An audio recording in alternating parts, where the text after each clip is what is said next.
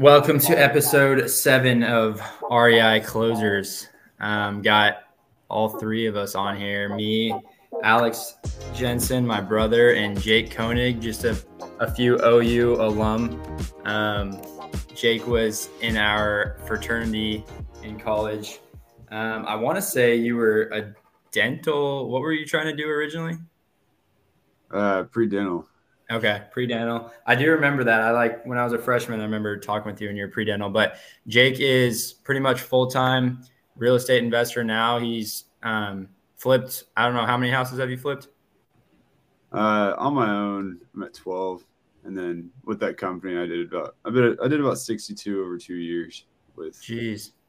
Okay, so now full-time on his own. We'll go into how he's finding these deals.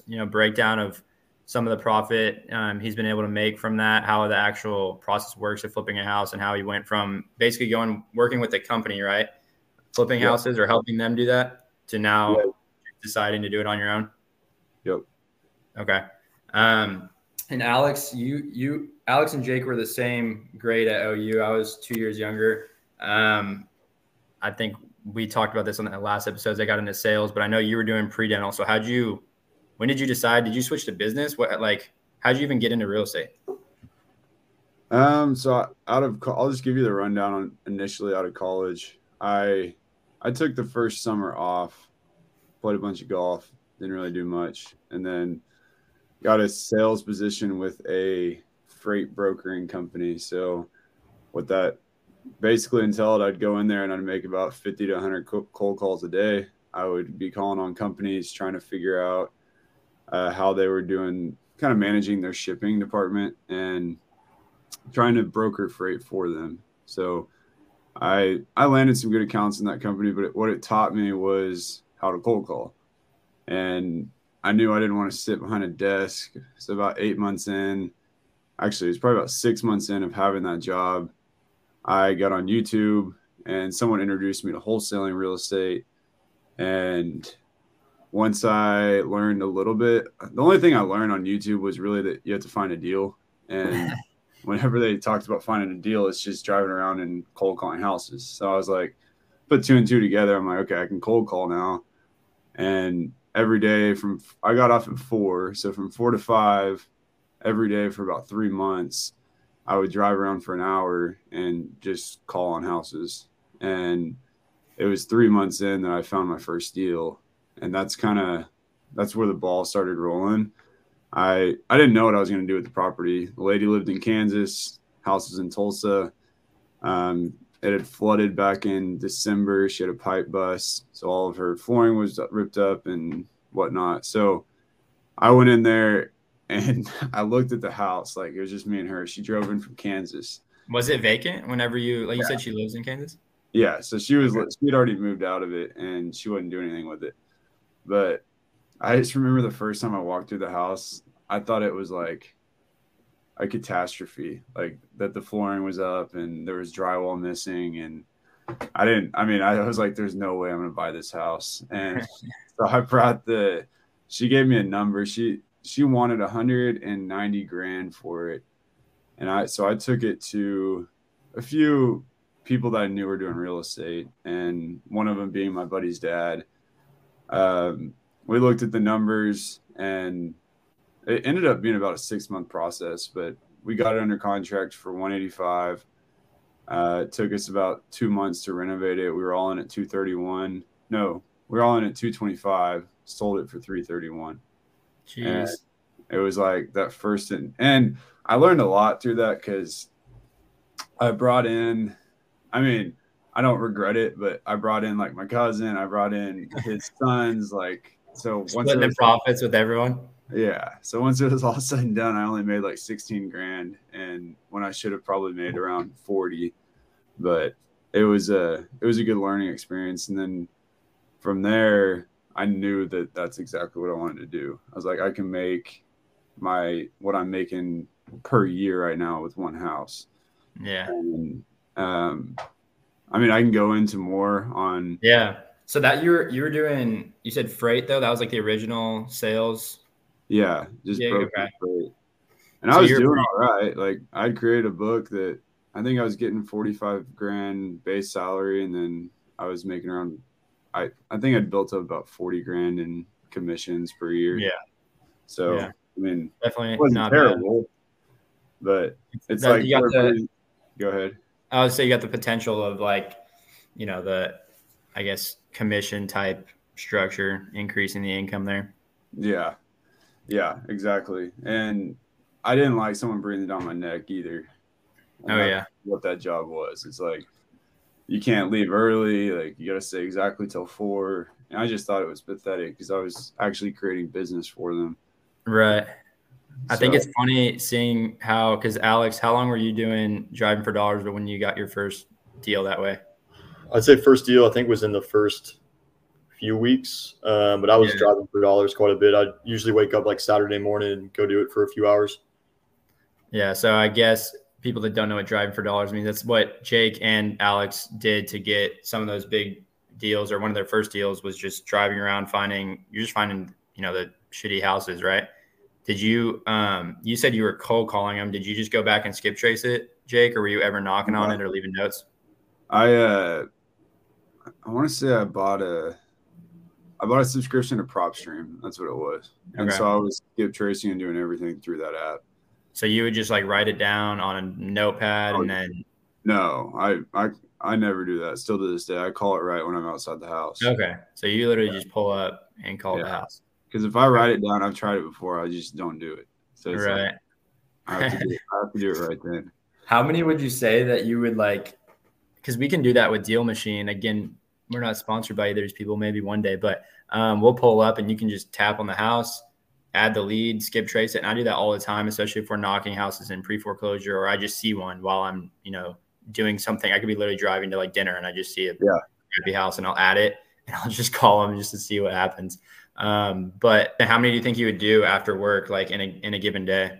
Oh, I'd probably call 25, anywhere from 20 to 25 houses. And then how long did it take you to find that one? About 3 months. 3 months. And it took me another around 6 months to even close that deal. So, yeah. And that's all I cared about at that time. Like I was still calling on other houses, but I didn't know what I was doing at all. And I think that's like, if I had advice for anybody that wants to get in real estate, that's kind of how you have to do it. Like, just know, you're never going to know everything. I mean, I continue to learn even after doing all these houses. Like, there's always stuff you learn after doing a different house. And so I would just say, do it. Yeah. I think we were the same way. It's like, we just jumped in, we had help, but it's like, you know, there's someone that probably knows more than you, where you just threw it to like your friend's dad. And then you brought in other people where you were more comfortable just being like, I'm not going to make as much money on this, but I can see the whole process through. Yeah. I don't have to, like, people respect the hustle too. It's like, if you're bringing them a deal or you're at least trying, like, people respect that. Yeah. I think that's a good example of the whole instant gratification thing too. Like, I feel like all the newbies are like, hey, I haven't gotten a deal. It's been 2 weeks. Like, what's going on? Like, it takes a while. I mean, you might stumble upon something pretty quickly, but I mean, I think that's a perfect example of, you got to keep going, even if you're kind of getting disgruntled about the whole situation. Yeah, I think everyone that I've talked to, I mean, you look at wholesaling real estate, the reason this is just like any entrepreneurship, but most people don't even get a first deal or stick anything out because they would never wait 6 months or 3 months, even like what you did, to find that first deal, just driving around, calling houses. They'd be like, I did this for a week, but I didn't really find anything. And then they quit, and they're probably still working that same job that they didn't want to be working maybe in the first place. Yeah. I think you have to get accustomed to know, and that's what that job taught me. I mean, I'd make 50 phone calls, 100 phone calls a day, and I'd say 99% of them are no. So it's like, well, after work, I'm like, I can go take 50 more no's. It's not that big of a deal. You just kind of brush them off. It's like the same. Every single person I brought onto this has the exact same story. Basically, how they got full time or more into real estate was like, I was doing this job. Like, Alex, I think, what were you working till 2:00? You went to the gym and then you go back and cold call for 3 hours. Yeah, that was 6 to like 2:30 roughly. Go to the gym, and then I'd cold call for, I don't know, 2, 3, 4 hours a night. Yeah. And then, I mean, you were able to get one after what, 3 weeks, maybe? I think it was somewhere around there. Yeah. But that's not typical for most people. And that's, you know, everyone's going after and doing their second job to basically eventually replace their income with the, I guess, side hustle, you could call it. So you do that deal. That was in Tulsa, right? So yeah. You're doing, is almost every one of your deals been in Tulsa? Yeah. Okay. And you live down there, right? Yep. Okay. Yep. That's crazy. So that one was, when was that time frame? I'm just curious, like when that was bought and sold. That would have been 2020. So, okay. And it was when the market was hot. Like when we listed that house, it sold in 8 hours. Like that, it was one of those deals where we listed it and it sold over asking price and in 8 hours. Like it was. Yeah. Now you're like, oh, flipping houses is easy. I wish we were still like that. Yeah. So we'll get into that now, because I know you just had one go live, what, yesterday? Yeah. Okay. Yeah, we'll break down some of those. So basically, though, on this one, I was curious on the numbers. You bought it at 185. You were all in at 225? Yes. It was 180. It might have been 180. I can't really remember, but yeah, around that. And then we put about, I think it was 35 to 40 grand into it. And what, like, you know how I told you that the flooring was ripped up, there was some sheetrock missing, and like once I brought my buddy's dad in there, he's like, Jake, this house is 80% done. I don't know what you're talking about. Like, so I obviously had no idea what I was doing. Yeah, he's like, this is easy. Back, it was already a nice house. Like bathrooms were updated, and it didn't need a whole lot. Just a coat of paint and just some. We didn't even have to replace the roof. The roof stayed. The garage door was nice. I think it was just paint, interior, exterior, and then replacing all the flooring, and then doing some sheetrock work, and pretty simple stuff. Yeah. So I think as far as breaking down that, because like you didn't have, you know, you're making say 80 grand a year. How are you buying a house and putting 45 grand of work into it? What'd you guys do to fund it? Was it your buddy's dad, or did you guys go to the bank? Yeah, it was my buddy's dad. So that was part of the deal that we made. His son was my best friend, and then he's got a brother as well. And so their dad just made a deal with me that he'd write us a check for the full amount and fund the rehab if I'd give them 50%. Okay. So, yeah.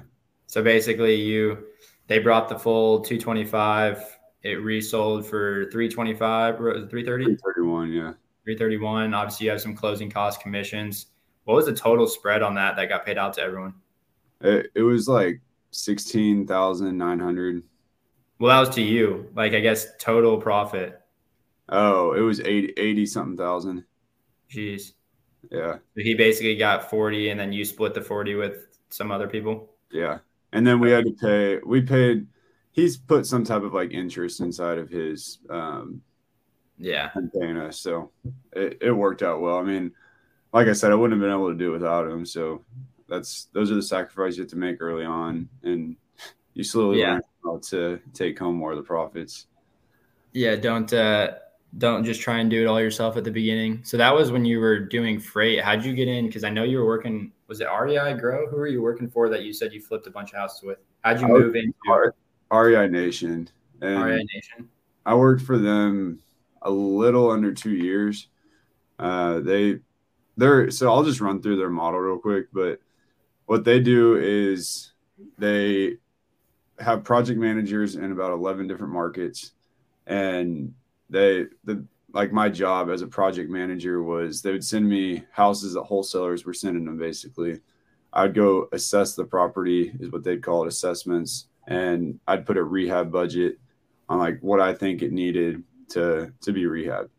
And then they'd use that to negotiate with the seller to initially put an offer in. And so if they bought that house, then that was my budget, the budget that I came up with to stay in for that project. We would renovate it, and then they would sell the house. Well, actually, we'd renovate it, and they'd put tenants in it, and then they would sell it to an investor, and then they'd manage it on the back end. So it was they kind of do a lot of double dipping. Yeah. It's a good model. There's Nothing wrong with that. That's probably nice when the interest rates are quite low and an investor was just walking in to have a tenant, basically. Yeah. And it's, I mean, they're not really, it's a property management company. That's all it is. Because they're liquidating the property 100% to the investor. And it's, I mean, yeah, they're completely selling it off. And then they just manage it for 10% on the back end. So they're making the income on essentially the flip and then the property management on the back end. Yep. Okay. Yeah, that's crazy. It's a cool model. I mean, if I wanted to replicate it tomorrow, I feel like I could, but yeah, I just don't know if I really like, I don't know. There's a lot of headaches that go into it too. 'Cause whenever you're providing a product for somebody and then managing it, like there can be, I don't know. You put a lot of trust in your project managers and stuff. Right. So what were you doing as the assessment guy? Did you have, you stepped out of the other sales cold calling position with freight, but you moved into this. Were you making commissions? Like how did you, you just want to learn how to flip houses? No, I actually took a pay cut to go do this. I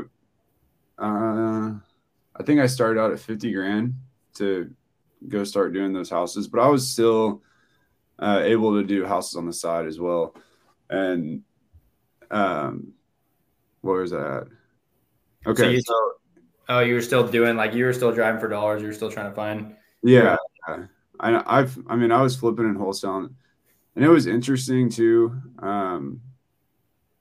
I don't know if I should say it on record, but it's like the way that I could find houses and sell them to the company. Like it was a pretty unique opportunity. Okay. And they were fine with it. It's not like it's, but yeah. It can be not insider trading or anything. Yeah.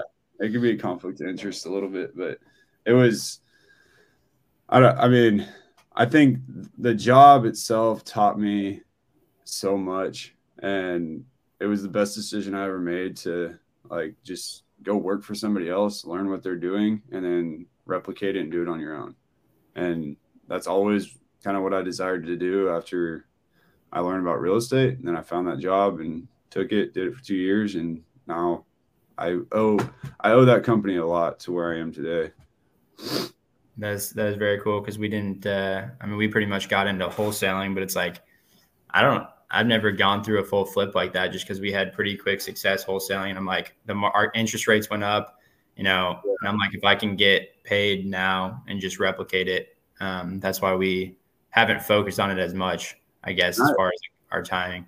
Yeah. I want to focus on more wholesaling in 2024. I mean, it'd be nice. And I also need to start accumulating property for some cash flow. I don't want to be deal hunting my whole life. So yeah. But Alex, literally just talking about that, how we can create some more residual type. But as that, so you were in REI Nation and you said it took 2 years before you were like, all right, I'm just going to do this on my own. Did you have like a certain amount of deals you were doing before you were ready to step away? So actually when I did that first house that I told you guys about that my buddy's dad helped me, I noticed that this is a funny story. I noticed there was a house across the street that looked vacant from that one. And I thought I found the right, like I was searching for the number for a while and I found a number that was iMessage. So I was like, this has to be someone, right? And so I texted that number probably for 3 months, about every 2 weeks for 3 months. And no answers. And I knew, I mean, it says delivered and then it would say red. So like I knew someone was reading it and it was delivering. So I just kept their red receipts on too. Yeah. And so I just kept sending text messages to him. And then finally it was probably 3 or 4 months in, I sent a picture of the house and I was like, is this your house? Like, yes or no? And she finally replied and she's like, yes. And that ended up to be a great deal because I originally offered her 175 for the house or maybe 150. And it took somewhere between 6 and 9 months for me to close that deal. But the kicker is halfway through negotiations with her, like just going back and forth, she spilled the beans that she had another house in the neighborhood. So I was able to get both those houses under contract for $350,000. And that's, those two houses are really what got me out of my job. Cause I mean, yeah, you just locked up too after what you said, 3 to 6 months of just rant, like texting her with no answer. Well, yeah, that's how I originally finally got her to answer. But then just going back and forth with her and communicating. She was so attached to the properties because she grew up in them and they're her mom's, but she needed the money. Like I could tell. Yeah. And it's crazy, dude, because she had an offer for $425,000 from somebody else, but I'd built like such for the two total. Yeah, but I'd built such a good relationship with her that like she just stuck with me. Yeah, and, I mean, Alex, that was your. How much were people offering the guy on the one you had? That was, I think you got it for $465,000. Yeah, I ended up getting it for $465,000. I know he had when he came back to me because I'd offered him lower than that. He came back to me saying like, "Hey, I have higher offers, but you know, since we've kind of got to know each other, so similar thing." I don't know if he ever had like you know $560,000 offers like the house across the street had, but yeah, it was definitely higher than what I was asking him. Or I think most people don't think about that. They're like, why would she accept that offer? It's like there's a lot more to it than just the highest offer for most people. Like they want to know you can close, they want to trust you. Building the rapport is like so much more important than people realize, and the follow-up. Like again, most people would never text someone for 3 to 6 months, but it's like half our deals are after like 7 to 12 touches. Like they're not, there's guys I'm still texting from 5 months ago that told me they wanted to sell. He's same thing. He's got two houses. I didn't even know until I talked to him, I left a note on his door. And now it's like, I'm eventually hopefully going to get both of those. I literally have some of the stuff he gave me in his house, just sitting in my room, but he's like, oh, I'm still waiting to like handle some things before I sell it. Like you never know. Yeah. But you get both of them for $150,000. Were they just like the same size house, or is she just like? I got one both of them for $175,000, and no, they. I mean, one of them was they were both just dumps. Like it was gonna be full gut jobs. So, I mean, they were probably worth a little bit more than that, but I mean, I don't know. Yeah. And it's funny, dude, because even whenever I find like. I'm telling her these numbers, and in my mind, I have no idea how I'm going to like close these. And so, I mean, I'm thinking best case scenario, I could try and wholesale them or something like that. Yeah. But I really had no idea. I ended up doing a hard money loan on that one. On both? Yeah, on both of them. And so we'll break that down in a second, because I think a lot of people also do that, whether it's wholesaling, because most people getting started aren't focused on flipping. Luckily, you had the resources to like, do that or know how to do it. Most people just get it under contract and then they're like, okay, I have an option period. Let's go see if I can find a buyer. That's why if you have it at a good price, it doesn't, like you said, you have it at this number, but you're like, I don't even know what I'm going to do. Like, let's just figure it out later. And that's kind of just like throwing yourself in the fire. But how did you break down how you did a hard money loan on this and how you basically were able to flip these houses without using your own money? I was able to get the hard money loan. So the lender that I used, he actually lived in that neighborhood. So he knew that it was like an exceptional deal. And that benefited me heavily. The interest rate was 12.75. So very high. On the hard money loan? Yeah. And they gave you what percent of the $60,000 per house as well. So $120,000 on top of the $350,000 for renovations. So I had basically a $500,000 loan at 12.75%.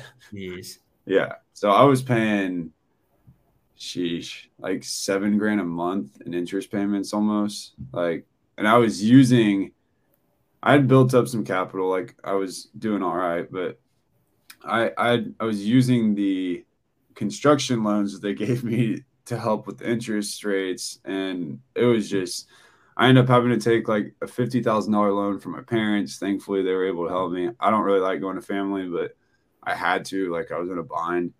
And that's what ultimately allowed me to finish out the project. And dude, it got to the point on that where I was almost for a week like neglecting those houses. Like I was so afraid to even see them because I was so overwhelmed.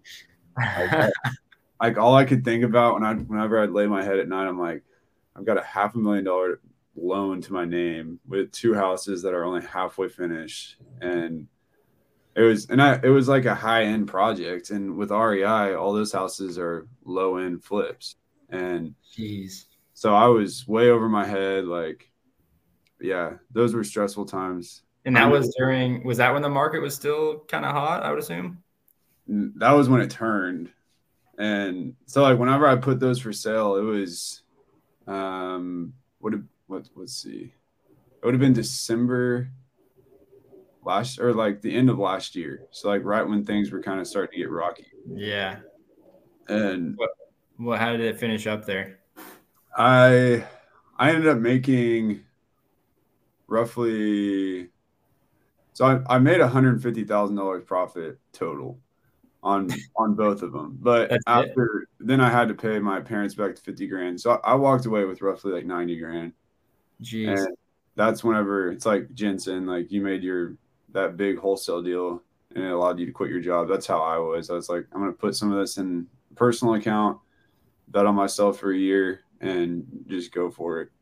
But so you went from basically having a $500,000 loan at 12%, you now had to borrow from some family. I can imagine how stressful that was.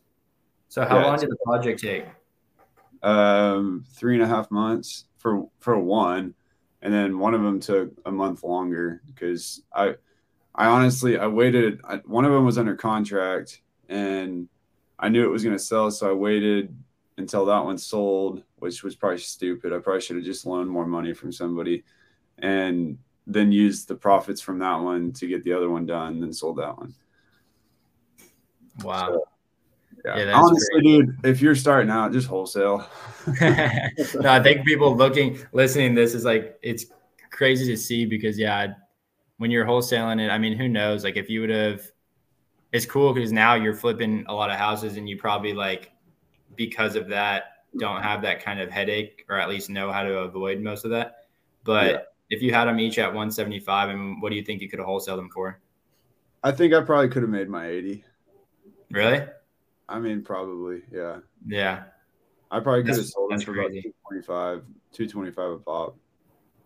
Yeah, and then you would have just been out from that, I guess, stress, but. Now you can't. The thing is, though, I would have had to figure out taxes too. Like that's what I love about flipping is I mean, it's very rarely that I pay taxes. Yeah, I mean, there's a lot of ways. I guess we could go into that too because I know you can be taxed heavily whenever you are, I guess, a dealer or you're flipping or wholesaling because it's more of that, you know, active income. Are you just saying you roll those proceeds into another property to kind of defer the taxes? Yeah, and. So the way you can do it with, which it might be, I mean, this is how I do it, but if you're a real estate professional, you can basically list yourself as a home supplier. So it's like a t-shirt business. If you're selling $200,000 worth of t-shirts at the very end of the year, you could go buy $200,000 worth of inventory and defer it. Does that make sense? Yeah. And I mean, it's not that straightforward, but with flipping, you're spending a lot of money per house. So you can write off those expenses towards what you're making on the house. And that's really where I save a lot of money, and I write so much stuff off because I'm spending so much money. I mean, yeah. I think I've spent I was looking at my bank accounts, like I've spent $72,000 in the last 2 weeks. Like, yeah, just to fix up. I don't love that. Like, it's pretty scary because you're like, where's all that money going?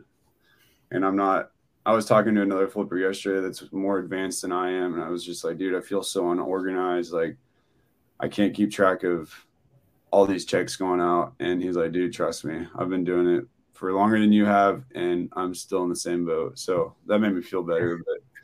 But yeah, when you hear that other people have the same problems, although you could probably still organize it better because there's people that have those systems dialed in, and I'm like, I don't know how they're keeping track of that, but yeah, it is all just like, you know, having getting things. Yeah. So yesterday, I called him and I was sitting at my desk looking at all this paperwork, and I got on Facebook Marketplace and looked for a file cabinet, and I found one. A guy had it listed for, I think it was $65. And I said, hey, I can pick it up today for $40. And he's like, if you can meet me there in 5 minutes, you can have it for $40. But this is cool because I got to the property. It's at 31st and Utica, which is like prime time Tulsa real estate. And when I pull up to the house, it's like surrounded by $1 million houses. And this one was, you could tell it was a little older, just traditional style home. And the guy had been in real estate for like 30 years. He was a great guy. It was his mom's house and he's selling it. And so now this weekend I'm going back over there, and we're going to, I'm taking like some investors over there with me to look at it and potentially going to flip it. So yeah. That's real estate. You were just buying a file. You said a filing cabinet? Yeah. Yeah. I ran into that on houses, like the most random things, like people that have leased some of the properties that I own, like for rent, they're like, oh, we're trying to move, or you run into all these different situations. Like, yeah, we're actually looking to sell it, but we're trying to wait to sell it. And I'm like, well, we buy houses. So yeah, we can help you with that. That's cool how real estate works though. Yeah. There's an answer to everything. You just solve someone's problem.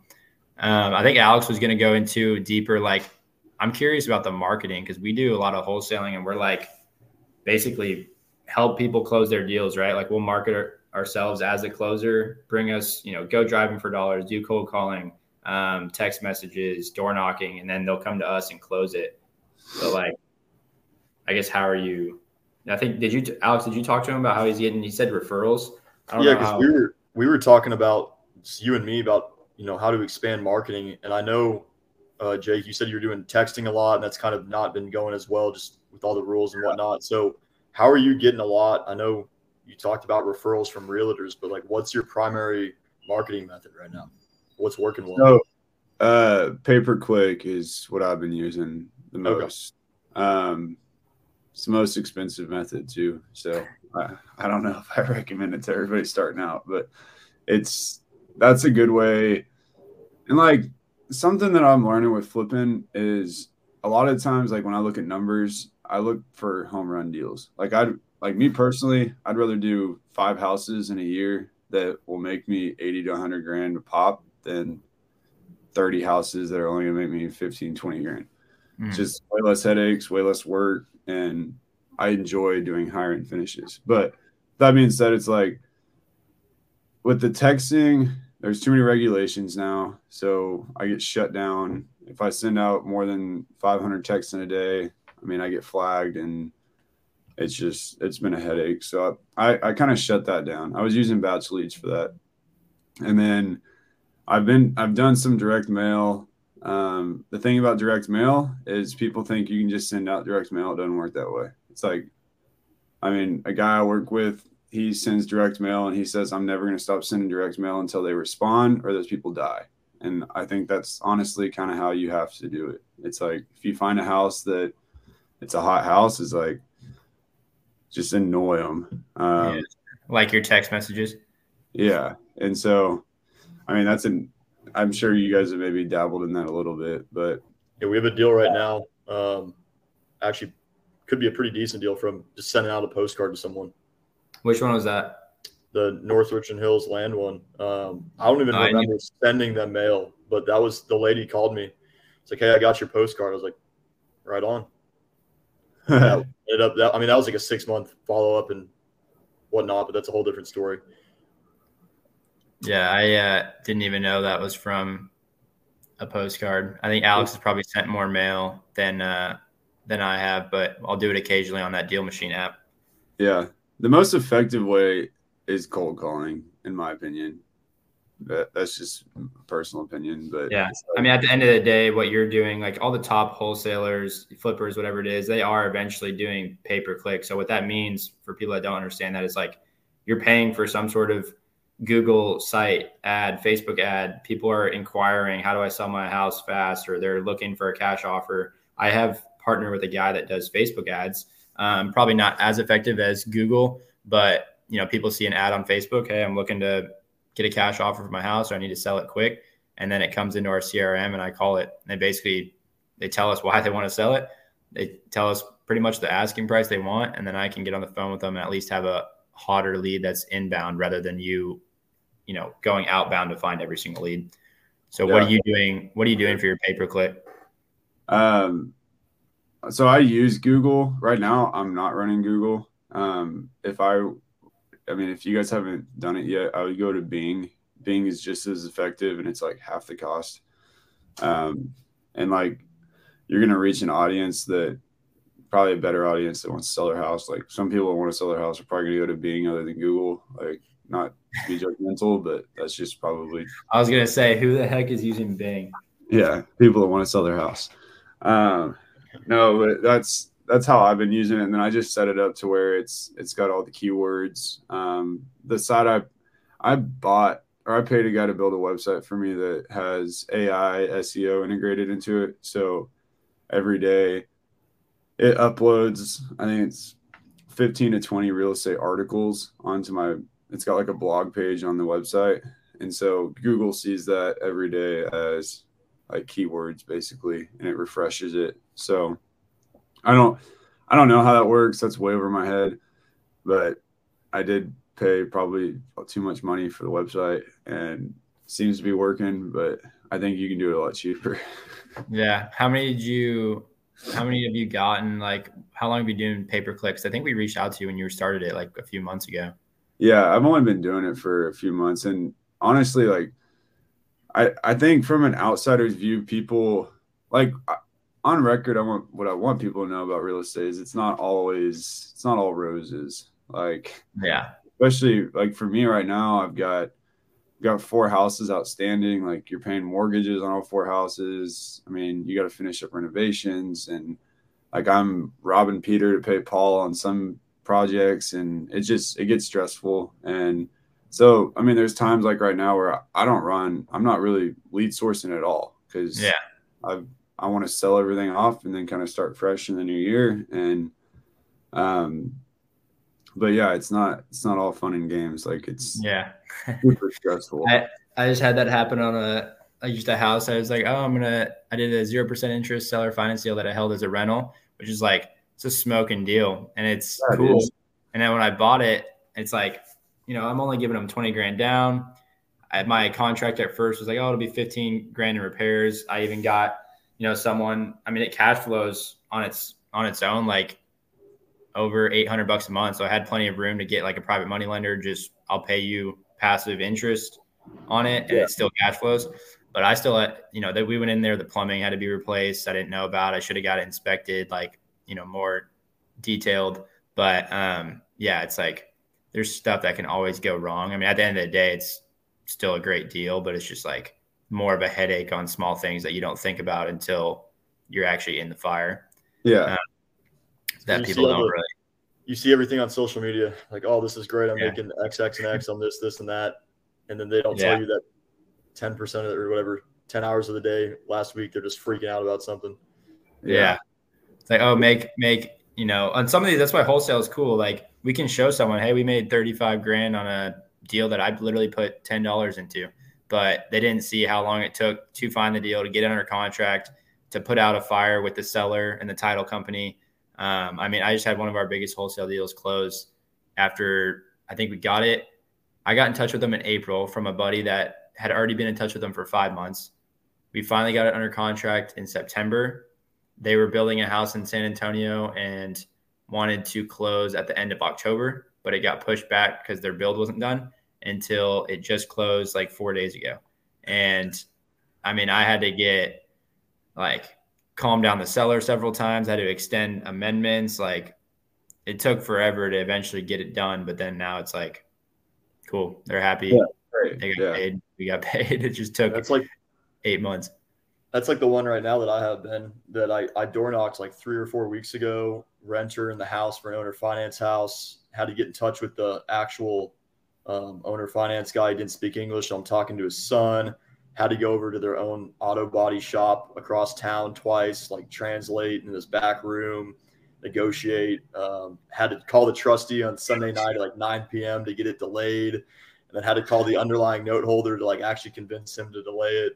All that. You can make a good wholesale fee when it closes, but I'm driving across town to like sketchy parts. Talking. Alex is in an alleyway, like just talking to this person about buying their house. It was an auto body shop behind an auto body shop in a part of town that like you probably shouldn't be hanging out in. And I'm just driving back there and negotiating with this guy that I don't know. But so I had a wholesale deal. It was last year, and it actually landed in my lap, but the guy texted me. He's like, "Hey, this guy's super, super interesting cat. His mom who owned the house. She had paid a contractor to do a bunch of work, and he just left, like didn't do any of the work. And so she had a reverse mortgage on her house. And then whenever she passed, the son was living there, and they were he ultimately was getting evicted from, I don't even know how that works, but the city was taking over the house.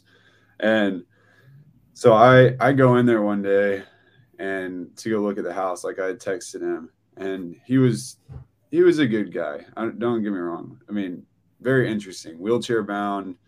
Like majority of the time that I'd walk in the house, he wouldn't be wearing pants. Like I've had one of those, Jake. Yeah. He had a catheter. He always had like a bag of manure next to him, and like it just smelled like he smoked cigarettes and weed. And but the funny thing is I worked on that deal for about 3 months, and his only request, like he said, "I'll work with you, but I need you to bring me Natty Daddy every 3 days." And so every 3 days I would deliver him an 18-pack of Natty Daddy. And I mean, it was a lot of work though. I mean, supplying Natty Daddies, but it's like, you got to do that stuff to get those deals. And I had that exact same guy, literally the same thing, like no pants, wheelchair. And I went and delivered him like his AC was out. Like I would just give him like a little fan just so this dude could like, that's wild. Yeah, so he wanted an 18-pack. Natty Daddies are just like what, the higher percent natural lights.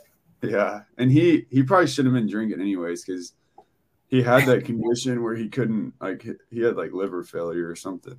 You're just supplying this man's addiction. It's one of those though, if he stops drinking, he's probably going to croak. And if I didn't deliver, dude, he would blow my phone up. Like would not stop calling me. So I made like 17 grand on it. So it worked out well. Yeah. I'll take that for some 18. 17 grand minus probably 500 from Natty Daddies. But your monthly, just add that into your rent, $500 natural light drop off. Yeah, exactly. That's crazy. So what is your, I don't want to keep this forever going too long here, but like, what is your goal now? Is like you said, focus on the big deals. I got like, if I can get 5, home run deals to essentially make that larger profit, not have to deal with such a headache. But like you said, you want to focus on wholesaling. What do you want to do? Like the next, step, like what's your goal? Yeah, so in 2024 I want to reevaluate kind of where I'm headed. I love flipping, it's great, but I think ultimately for 2024 what I want to do is I think I was telling Alex a little bit about this, but I'd like to train kind of like a project manager and have him manage all the projects, and I want to slowly remove myself from the flipping side of things. I'll still do some of the lead sourcing, and because that doesn't take too much of my time during the day. Like I can do that for an hour, 2 hours a day and create a consistent pipeline. But I want to create incentives around it. So like if I hire a project manager, I'll pay him a set amount per project, but then he gets a bonus for days to complete. If he stays in budget, I can rate him on his home inspection scores. And I think that's a good way to train someone and also give them some incentive, and then kind of put him in my place. And I want it to be a younger guy, because I think it's a skill set that if you know how to flip a house or you know how to wholesale a house, it's like that's an easy way to make 250 grand a year. And that's a great thing to know. So I've thought about doing an internship program too, where it's like someone coming out of college or that's in college, they can come work with me for a summer, and their project for the summer is flipping a house. Like, I think that'd be, if I was offered that in college, I would have loved that. Mm-hmm. And yeah, we thought about doing something like we even went back to guys at Lambda, and they were like slowly, you know, letting people that want to generate some leads, whether it's cold calling or we have a new like lead generation we found through Facebook, but like something that people can get plugged in and start making, or at least being around, you know, those deals and making some sort of commission. I think there's probably people that will hear this that might hit you up. We'll drop your social media, but I'm sure there's someone that would love to do that. Yeah, no, and that's, I mean, ultimately that's what I want to do next year. Then I want to start taking, I'm going to be more invested in commercial real estate next year. So start attacking that side of things. I think I'm going to take proceeds from flips and start investing in commercial. I just think it's a lot better asset to invest in personally. There's way more, there's less headaches, way more upside, longer leases, triple net's great. You're not receiving phone calls. There's no clogged toilet. They take care of it themselves. It's just, it makes more sense to me, but it's also more expensive to get into. But go listen to my, my third episode, Nolan. That's pretty much, he moved everything from single family eventually to commercial. And I mean, he breaks down how he gets like an infinite return on pretty much every deal, by similar to like what you're doing with flip or what we do when we buy a house, single family. It's like he gets a home run deal. It's a vacant property or whatever. The tenant isn't paying much in rent. They put a better business in there, fix it up. And, you know, now the property's worth twice as much. And he brings in capital partners that pretty much fund the whole thing and split it 50-50 with them. So it's like, yeah. I mean, it's crazy what he's able to do, but yeah, commercial can be another beast. That's like not necessarily harder, but it's just a bigger, you know, bigger deal. Yeah, it is. And it takes, I love residential because of how fast paced it is. It's, you call a house, you could have it under contract today. Like commercial, I've been calling on it for a while. It didn't work that way. It's like, it more than likely it's going to take 6 months to a year for someone to sell, or you got to wait till a lease is up, or, I mean, there's a lot of different factors. I mean, I will say I work with a guy named Jake Freeman, and he started this year, and he's locked up, I don't know, 6 or 7 industrial buildings. Like, he's just hustling, but he's a networker, and commercial is more of a networking game. And is he looking for buyers? What is his goal with it?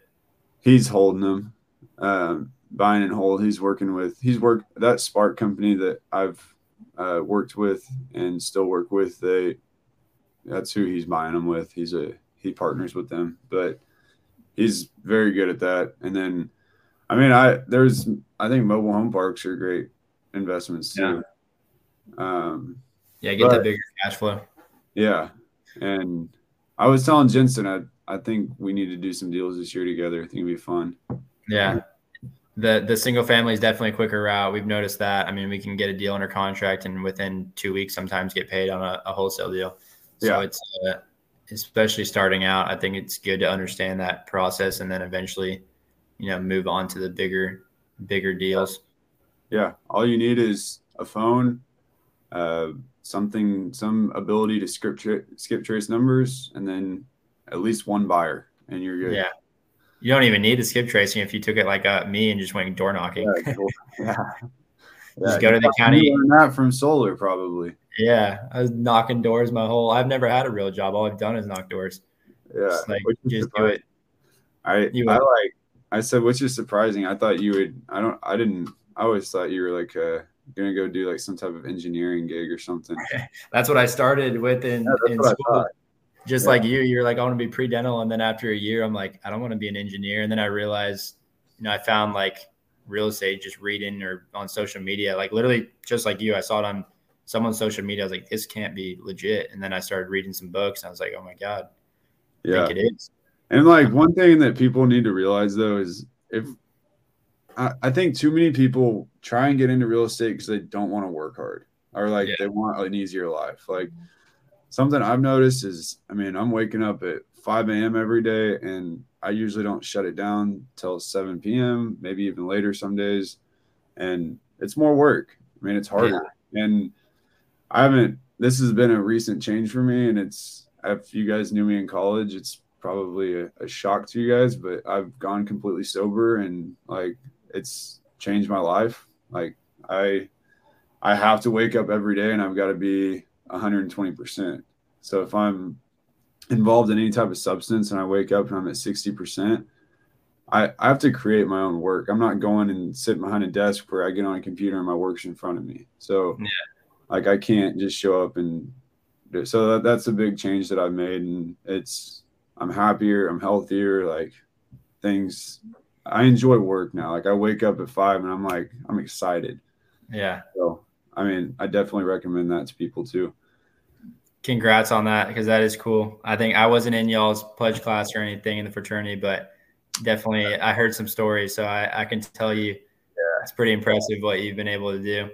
But yeah, it's definitely not easier. I mean, we wake up at 5. Alex and I are usually in the gym at 5:30, and then trying to get everything done before 9 a.m. that we don't need to answer calls to, because once 9, 10 in the morning, I mean, we're fielding leads, doing phone calls, trying to lock up deals, however it is, right? It's like we could be going until 8 p.m. at night if we want, but we have to pretty much shut it down, you know, yeah. So we don't yeah. drive ourselves crazy. It's definitely not easier. No, but it's more fun. Yeah. A lot more rewarding. Yeah, it is. Well, cool. I appreciate the time though. It's been fun. Hopefully we'll connect on a deal here soon. I know we're not really marketing in Oklahoma too much, but no, but I'm putting the new Facebook stuff out in Tulsa, a bunch of regions okay. out there. So we'll definitely get several this year for this next year. Yeah. I need more houses. You guys find them, I'll flip them. There you go. Let us know to find Jake. You just listed one property. You have an open house tomorrow or today, you said? Today, yeah. It actually, I mean, I think we got 10 phone calls day one, so I think it'll move quick. Yeah. And that one's in Tulsa? Obviously, all of them are? Yeah. Okay. Well, where can someone find you? Social media. I know you're getting a little more active on social media. I've seen you. Jake Koenig 21. I think that's. How do you spell Koenig? Koenig. Jake Koenig 21. That's Instagram. What, Facebook? Yeah, I think Facebook's just Jake Koenig. And then I do a lot on Twitter too, which is the same thing. I think Jake Koenig 21. Or maybe it's J_Koenig 21. I can't remember. We'll find you. If it's someone that is flipping houses, they probably got the right one. Yeah. So, all right. Well, I appreciate it. Good luck with the new projects that are out there. Hopefully it gets sold quick. Yeah. I appreciate you guys. Have a good day.